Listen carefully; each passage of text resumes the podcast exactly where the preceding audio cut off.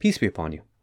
If you've ever been on a plane, you may recall the pre flight safety announcements and their mention of cabin pressure. They typically state something along the lines that if we experience a sudden drop in cabin pressure, oxygen mass will fall down to supply you with oxygen.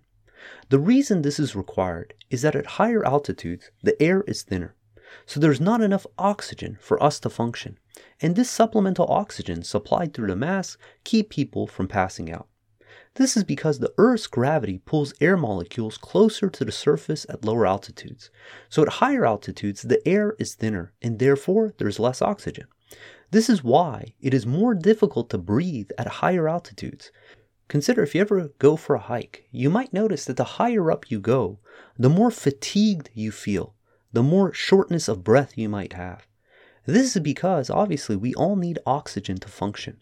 When we breathe, our lungs take in oxygen from the air and deliver it to our blood. Our blood then carries the oxygen to all the cells in our body. The cells use oxygen to produce energy, and if you don't get enough oxygen, your body will not be able to function properly. This can lead to a condition known as hypoxia. This lack of oxygen causes shortness of breath and makes breathing difficult. And to compensate, the lungs work harder to try to extract the oxygen that it desperately needs.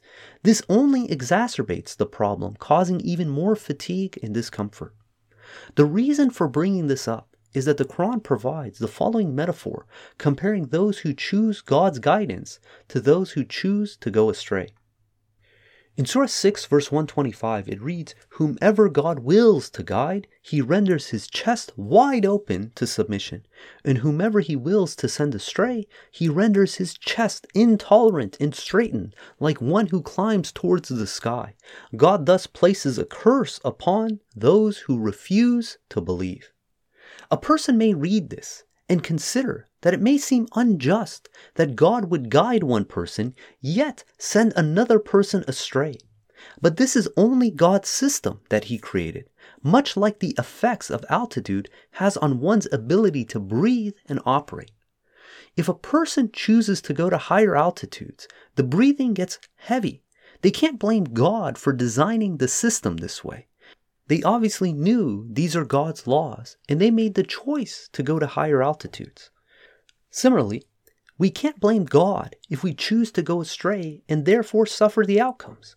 The decision about which outcome we experience is up to us and is determined by which path we select, either the path of belief or disbelief. God created a system that the ones who choose belief condition themselves to be able to withstand the metaphorical higher altitudes it requires to be closer to God. Consider that when a climber attempts to climb Mount Everest, they train rigorously. They don't just wake up one day, get off the couch, and say, hey, I'm going to go climb Mount Everest. No, they have to make it into a practice, something that they diligently practice for in order to, God willing, be able to achieve. God's system works in a similar manner. The Quran informs us that we are created weak and that we are designed to work hard to redeem ourselves, and that with pain there is gain. We read in Surah 4, verse 28, it says, God wishes to lighten your burden, for the human being is created weak. All of us, we come into this world with sin, and throughout our life, we're accumulating more and more sin. God is giving us a path to redemption. He wants to unload the sin that's burdening our back and to allow us to be able to more seamlessly elevate our status, to get closer and closer to Him. In Surah 90, verse 4, it reads, We created the human being to work hard to redeem himself. This is our function in this world. We were put into this world in order to be redeemed, and this requires us to put in the work. In Surah 94, verse 1 through 8, it reads, Did we not cool your temper, and we unloaded your load of sins, one that burdened your back? We exalted you to an honorable position. With pain there is gain. Indeed, with pain there is gain. Whenever possible, you shall strive seeking only your Lord. Now, the Quran does not specify who this surah is in reference to. Most people assume that it's in reference to the Prophet, but let's consider how this could apply to Moses. Moses told God that he had a problem with his temper. And we read in the very first verse, it says, Did we not cool your temper? Then it says that he, uh, it says, We unloaded your load of sins, one that burdened your back. And we know that Moses committed manslaughter. He accidentally killed a person and he repented to God for that, and God redeemed him. Then, it, after that, Moses was exalted for the good efforts he's done. And it says, We exalted you to an honorable position. And it says, With pain there is gain. Indeed, with pain there is gain. And we see the pain that Moses had to go through in order to be able to conquer his Everest, that of going to Pharaoh and giving him the message, demanding that he let the children of Israel go. And we see that Moses did not just wake up one day and get tasked with this, that he had a life of conditioning that he went through in order to prepare him for this. Uh, one of the things we see is this clear example of Moses and his teacher. That when Moses was out searching for a way to learn God's system, that he was inspired to go and find this teacher. And we read that during this encounter, what the exchange took place. So this is Surah 18, verse 66 through 69. It says, Moses said to him, so he's talking to his teacher, says, Can I follow you, that you may teach me some of the knowledge and guidance bestowed upon you? He said, You cannot stand to be with me. How can you stand that which you do not comprehend? He said, You will find me, God willing, patient. I will not disobey any command you give me. So here is Moses looking for a teacher to learn God's ways. And how did that work out for Moses? So the teacher, he bore a hole in a ship. He killed a child. He patched the wall without charging a wave. And after each of these events, Moses was made uncomfortable and he objected. He could not stand that which he could not comprehend. But despite this, he persevered through all three events. Even though they had to eventually depart from one another, Moses took these lessons and applied them to his own life. Now, there's some debate about when in Moses' life this encounter with the teacher took place, but I'm of the opinion that this was before he spoke to God and was commissioned to go to uh, Pharaoh. The reason I believe this is that when Moses' teacher patched the wall in the town of the inhospitable people, Moses' response can be seen in the following verse. So this is Surah 18, verse 77. It says, So they went, when they reached a certain community, they asked the people for food, but they refused to host them. Soon they found a wall about to collapse, and he fixed it. He said, You could have demanded a wage for that. But when Moses fled Egypt after committing murder, we read about the following encounter he had with his future wife. In Surah 28, verse 22 through 25, it reads As he traveled towards Midian, he said, May my Lord guide me in the right path. When he reached the Midian's waters, he found a crowd of people watering and noticed two women waiting on the side. He said, What is it that you need? They said, We are not able to water until the crowd disperses, and our father is an old man. He watered for them, then turned to the shade, saying, my Lord, whatever provision you send to me, I am in dire need for it. Soon one of the two women approached him shyly and said, My father invites you to pay you for watering for us. When he met him and told him his story, he said, Have no fear, you have been saved from the oppressive people. Notice that when it came to the teacher, Moses wanted to demand a wage for their efforts. But in the scenario of the women, he did the favor without asking for a wage. He went out of his way to see what is it that they need. And then afterwards, he went and implored God, saying that he's in dire need of provisions. This shows that he reached a level of understanding that he did not have before. He could not only handle the discomfort, but acted appropriately despite the discomfort. Now let's revisit this comparison to someone who wants to climb uh, Mount Everest and the training they go through. In addition to this training, a person will also bring oxygen tanks to survive the reduced oxygen in higher altitudes.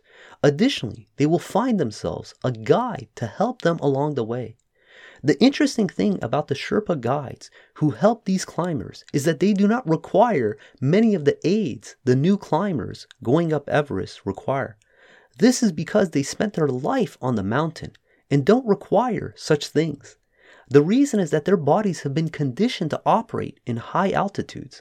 Their lungs can extract more oxygen more efficiently from the thinner atmosphere than people who are not accustomed to such elevations. This isn't limited to the Sherpa guides who spent generations living at higher altitudes. Average people can condition themselves to be able to endure this as well with the proper training. They can increase their aerobic exercise. They can wear elevation training masks that reduce oxygen intake. They can spend time in altitude chambers that reduce oxygen in the room. These mechanisms reduce the amount of oxygen a person can get in each breath to condition their lungs to work more efficiently. The teacher, in the case of Moses, was acting as his guide, his Sherpa. And while Moses could not stand the events that were transpiring, for him it was no problem. It was just a regular day. And each time Moses would slip, the teacher would give him a supplemental uh, take of oxygen to say, Hey, I warned you. You cannot bear to be with me because you cannot stand that which you do not comprehend. And this gave Moses the patience in order to endure all three events. You know, note that after this endeavor, Moses was able to apply these lessons in his life, like in the example we saw. You know, the goal is not to just be a tourist, to go up Everest. The, the goal is to be able to survive at these higher altitudes with as much ease as this teacher. And this is the only lesson that Moses learned. There's numerous. There's another one in the encounter he had first with God. When he was first called upon by God to carry on his mission and go to Pharaoh, he voiced his fear of carrying through with this mission. In Surah 26, verse 12 through 15, it says, He, Moses, said, My Lord, I fear lest they disbelieve me. I may lose my temper. My tongue gets tied. Send for my brother Aaron. Also, they consider me a fugitive. I fear lest they kill me. And this is God's beautiful response in 26:15. No. Go with my proofs. We will be with you listening. God didn't need to explain himself. God simply said, "No, it's not the case. It's not going to happen." And now we contrast this. When the children of Israel were fleeing Pharaoh and his troops, their response to Moses is that they're going to be caught. And what did Moses respond with? In Surah 26, verse 60 through 62, it reads, They pursued them towards the east. When both parties saw each other, Moses' people said, We will be caught. Moses' response, No. My Lord is with me, he will guide me. Right? Moses is taking this lesson he learned in the presence of God, and now he's applying it to his life. This is the trait of someone who has wisdom. Someone who has wisdom learns the lesson once and starts applying it immediately.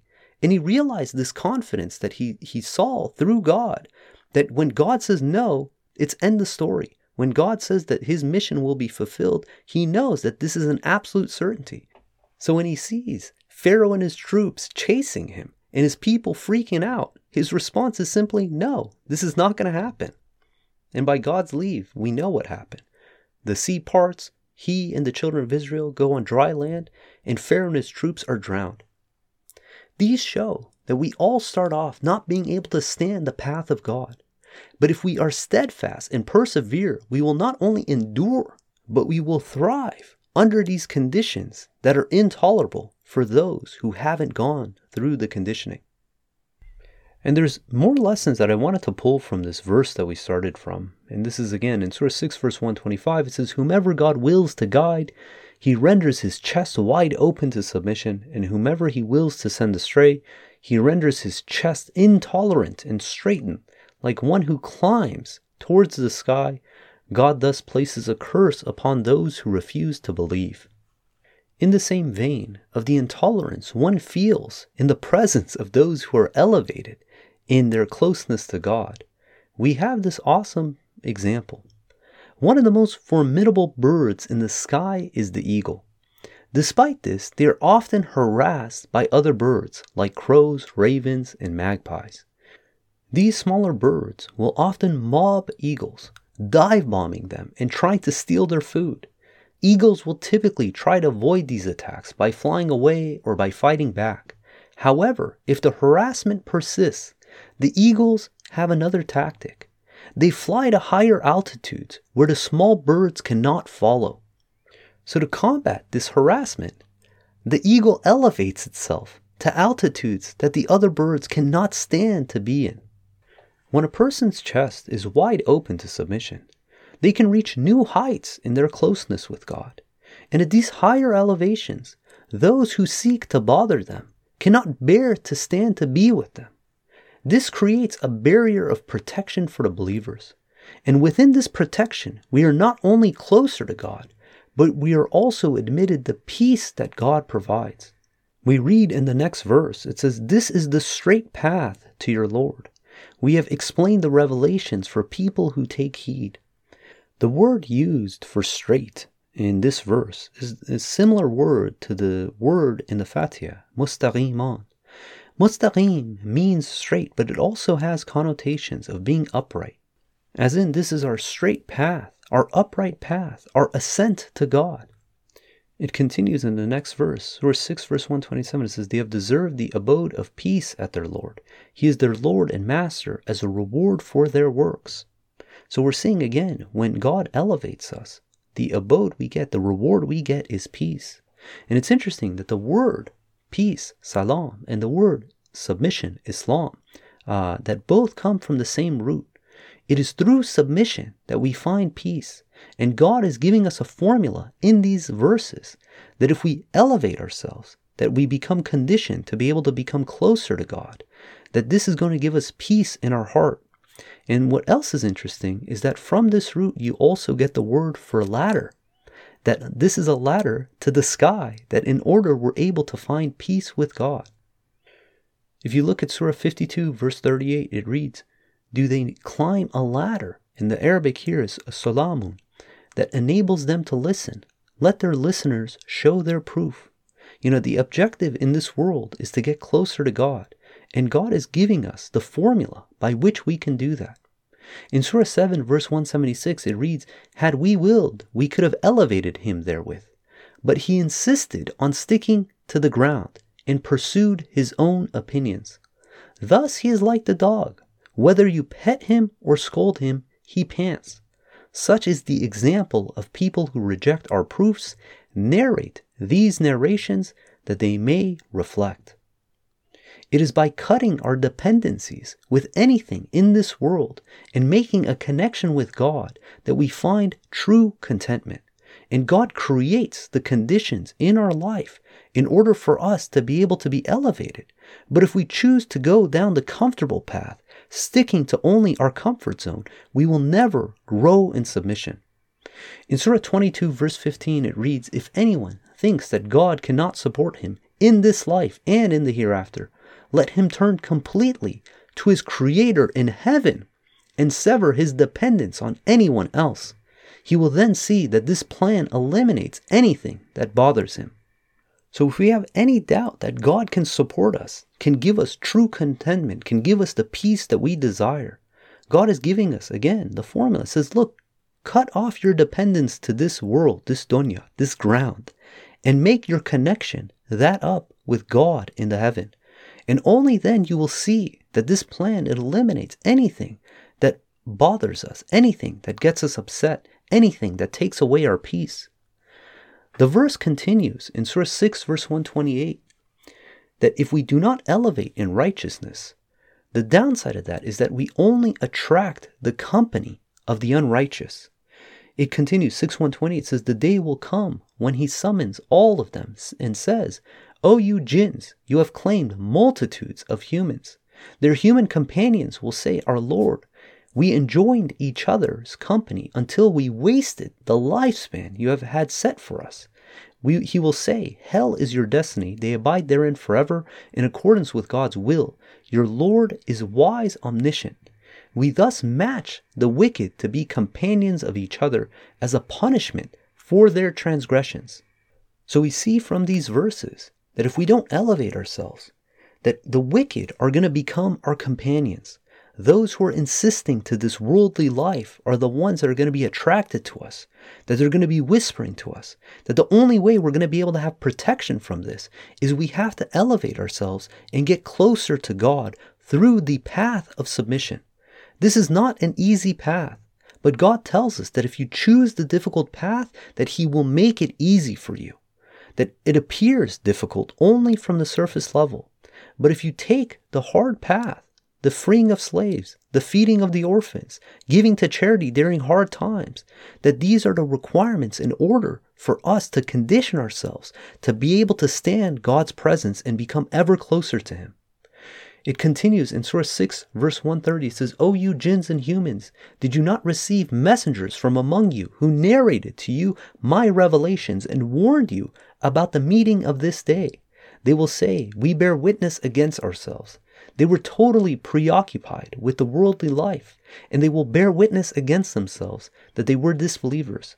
This is to show that your Lord never annihilates any community unjustly while its people are unaware. And this section ends by saying everyone will attain a rank commensurate with their deeds. Your Lord is never unaware of anything they do. We each choose the path we follow. God tailors each of our paths to optimize our results. But if we fail to recognize this and insist on sticking to our comfort zones and staying close to the ground and only being tied to the material possessions, then we will never be able to reach our full potential and we'll have no one else to blame except ourselves. God willing, we're going to end there. If you guys got comments, questions, you want to get in touch, please join us on our Discord server. You'll find the invite link below. We have over 2,000 members from all over the world. We are having constant discussions, and it would be great if you'd be able to participate with us and join us on our journey so we can encourage one another. If you want to follow along the verses of the Quran, please download the Quran Study app. We recently just did an update to the app for Ramadan, so in, inshallah you'll enjoy that. And if you don't have an iOS device, you can also go to the QuranStudyApp.com website. And if you want more information, all this information is on our blog, Quran Talk blog. And additionally, you can find additional information at QuranicLabs.com. And until next time, peace and God bless.